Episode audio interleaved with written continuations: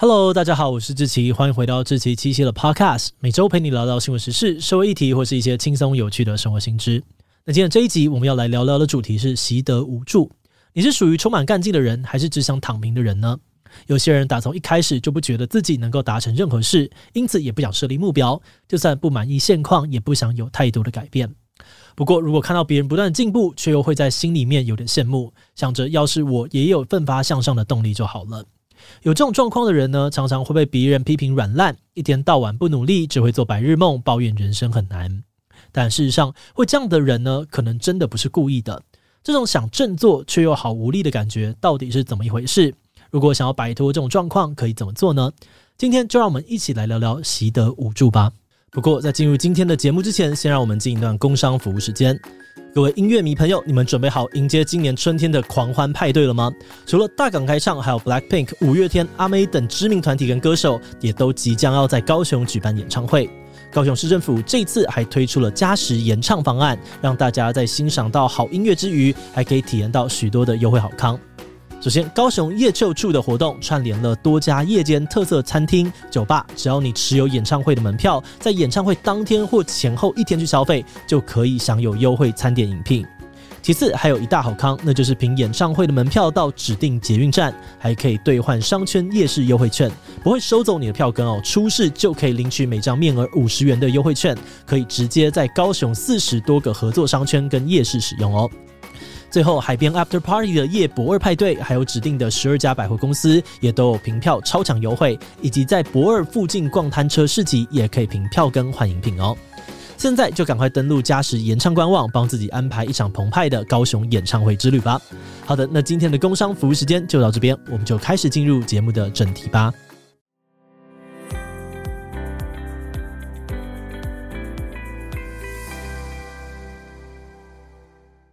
在大家都鼓励彼此要奋发向上的社会里面，如果有个人整天摆烂、停滞于现况，通常会被身边的人认定他就是懒啊、没目标啊、没有上进心啊。但其实有时候我们之所以不努力，真的不是因为不想努力，而是因为预期会失败。特别是如果你之前已经有经历过很多次失败的经验，那你可能会因此感到沮丧，觉得尝试了也没有用，只是增加挫折感而已。那还不如直接躺平。这种因为多次的挫折而陷入绝望无助的情况，在心理学其实有个名词叫做习得无助。一九七二年，美国心理学家马丁·塞利格曼教授利用了一群狗狗，做了一个有点残忍但非常经典的实验。这个实验的内容很简单哦，就是把狗狗关在密闭的笼子里面，只要铃声响就电击它们，而笼子本身非常的牢固，所以不管狗狗怎么样努力的冲撞，都没有机会逃脱。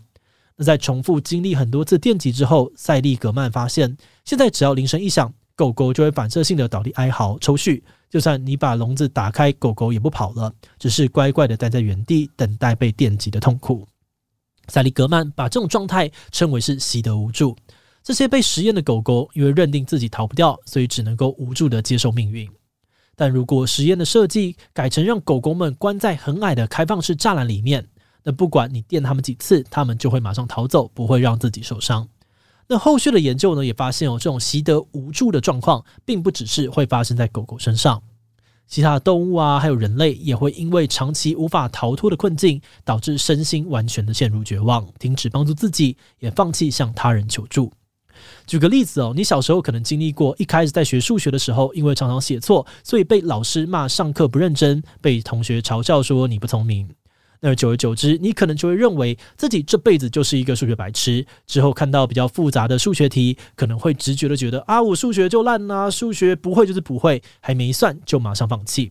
那像这种案例哦，就是习得无助类型里面比较轻微的状况。其他还有更严重的情境哦，像是从小成长在家暴环境下的小孩，因为还没有能力自力更生，也不知道怎么样对外求助，渐渐的他会开始觉得自己的人生就是这样了，不再对未来怀抱希望。又或是，假如有人在学校啊或职场里面被霸凌，长期处在孤立无援的状况当中，就算后来有人伸出援手，这个受害者也可能会认定情况不会有所改变，因此不愿意接受别人的帮忙。简单来说，如果你长期处于逃不掉、无能为力的困境当中，那么你的身心可能就会逐渐的陷入绝望，开始被动接收所有的痛苦，觉得不管自己做什么都无法解脱。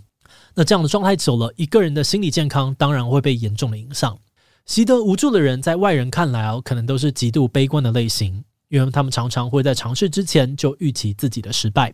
而且更糟的是，就算好不容易踏出了第一步，情况看起来有所改变了，他们可能也会因为过程当中的小小不顺利而直接放弃，然后再跟自己说：“看吧，就是做不到啊。”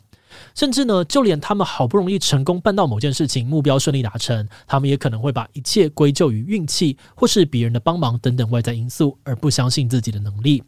那可想而知哦，在这样子长期低自尊的状态之下，习得无助的人很容易会伴随着忧郁啊、焦虑等等的身心问题，甚至演变成其他心理或精神疾病。那说到这里，如果你也是有习得无助感的人，应该会觉得越听越绝望吧？怎么好像如果自己是出生在比较辛苦的家庭，或是比较常遇到困难的处境，就注定要悲观绝望一辈子了呢？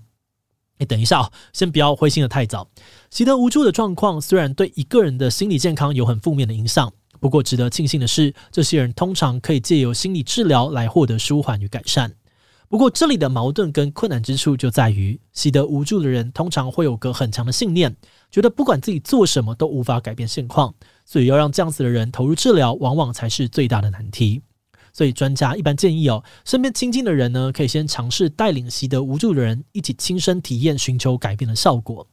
比如说，你可以邀请这些人一起去运动，亲自见证运动之后体重啊、身材跟心情的改变。然后在这个过程当中，习得无助的人也许就可以渐渐的体会到，真的做点什么去改变自己跟现况，可以是有用的。久而久之哦，他们也会比较愿意向外求助。而除了专业的心理治疗，有研究显示，冥想啊跟运动都可以帮助我们提升抗压性。啊，不过说到抗压性哦，之前那个塞利格曼教授的实验，其实还有一个有趣的发现，就是他注意到有一部分的受试动物，不管怎么样遭受电击，都可以很快的找到机会脱困，不太会有习得无助的状况。塞利格曼推论，这应该是代表呢，有些人或是动物天生就比较乐观。而这种乐观的性格，是我们面对负面事件的保护伞，让我们在遭遇到挫折时，能够拥有不被打倒的韧性。而且好消息是，萨利格曼教授认为，这种乐观的性格是有机会靠后天养成的。其中的关键呢，主要就是在于一个人面对事情的信念跟态度。通常乐观的人会认为，发生在眼前的坏事都是暂时的，是因为外在因素造成的，而不是因为自己不好。也就是说，即使遇到了不好的事情，他们的自尊啊跟自信也不会受到太大的打击。而适度的自信对人的心理健康其实很有帮助。如果你也想要学习这种乐观的思考模式，那你或许可以尝试在遇到逆境的时候，练习去检视那件事情的 A、B、C 分别是什么。A 是 adversity，也就是我们生活当中所遇到的坏事跟逆境。B 呢，则是代表 believe，也就是我们对于这个坏事的信念。乐观者跟悲观者在信念这个部分就会开始出现全然不同的分歧。比如说，同样都是考不好，乐观的人呢可能会觉得啊是因为自己昨天没有读书，而悲观的人则可能会解读成是因为自己笨。而这些不同的信念所造成的后果就是 C consequence。以考试为例哦，觉得自己是因为没有读书而考不好的人，只要下次记得提前读书就好了。但是相信是因为自己笨而考不好的人，大概就会直接放弃，反正我就笨，再怎么样读都没有用。而光是这样子信念的差异呢，就会让人们在同样的处境之下做出完全不同的行为跟反应，而这些行为的结果又会继续的强化自己的信念。所以，你如果想要摆脱恶性循环哦，或许可以试着经常练习分析、觉察，看看自己生活里面的 A、B、C，像是在发生事情的时候停下来思考：我现在遇到的是什么样的状况？我对这个状况的信念是什么？我的信念可能会造成什么样的结果？这个结果是我想要的吗？如果不是的话，那我可以怎么样调整自己的信念等等。透过这样子的练习觉察、行为改变的方式，或许你就有机会让自己在不知不觉当中变得越来越乐观，慢慢的摆脱习得无助的无力感哦。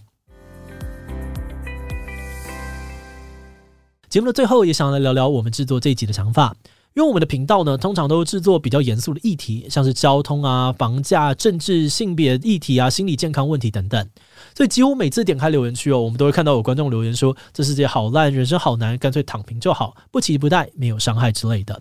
那当然，大部分的人呢，可能都只是开开玩笑、打打嘴炮。但我们同时也好奇，在日常生活当中，你会不会多少也会有某种习得无助的感受呢？如果你也在某些方面或是某些时刻里面有习得无助的感觉，那在这里我们可以跟你分享一下，在制作这集主题时，我们注意到的两件事情。第一是经验影响信念，但反过来说，信念也可以影响经验。所以，如果你目前处于低潮，但又想要站起来，可能还是得从信念去着手。第二是我们发现哦，有的时候躺平躺太久，每次做事呢都不习惯用尽全力，后来其实也会搞不太清楚哪些事情我们是真的做不到，哪些又只是害怕失败，所以没有尝试。可能有些明明有能力做到的事情，却因为自己先退缩了，反而失去了可以成功增加自信的机会，真的是蛮可惜的。不过我们其实也非常能够理解哦，如果是原本性格就比较悲观的人，要靠后天努力转变成超级乐观的样子，实际上面还是很困难的。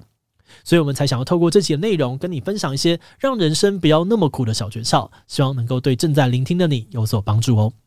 好的，那我们今天关于习得无助的介绍就先到这边。如果你喜欢我们的内容，可以按下追踪的订阅。另外，我们在 EP 九十七也聊过一个轻质化儿童的议题。你在小时候是一个会帮忙父母照顾家人，甚至扛下家计的人吗？虽然我们社会哦都会称赞这些小朋友很成熟懂事，但其实有心理学家认为，从小太成熟的小朋友长大之后有很高的几率会在人际关系上面遭遇到困难，是忧郁症跟焦虑症的高危险群。这个所谓的精致化儿童究竟是什么？为什么早熟的孩子反而容易受到伤害？如果你对这个议题感兴趣，很欢迎你收听 EP 九十七，我们会把链接放在资讯栏。如果是对于这集习得无助的内容，对我们的 Podcast 节目或是我个人有任何的疑问跟回馈，也都非常的欢迎你在 Apple Podcast 上面留下五星留言哦。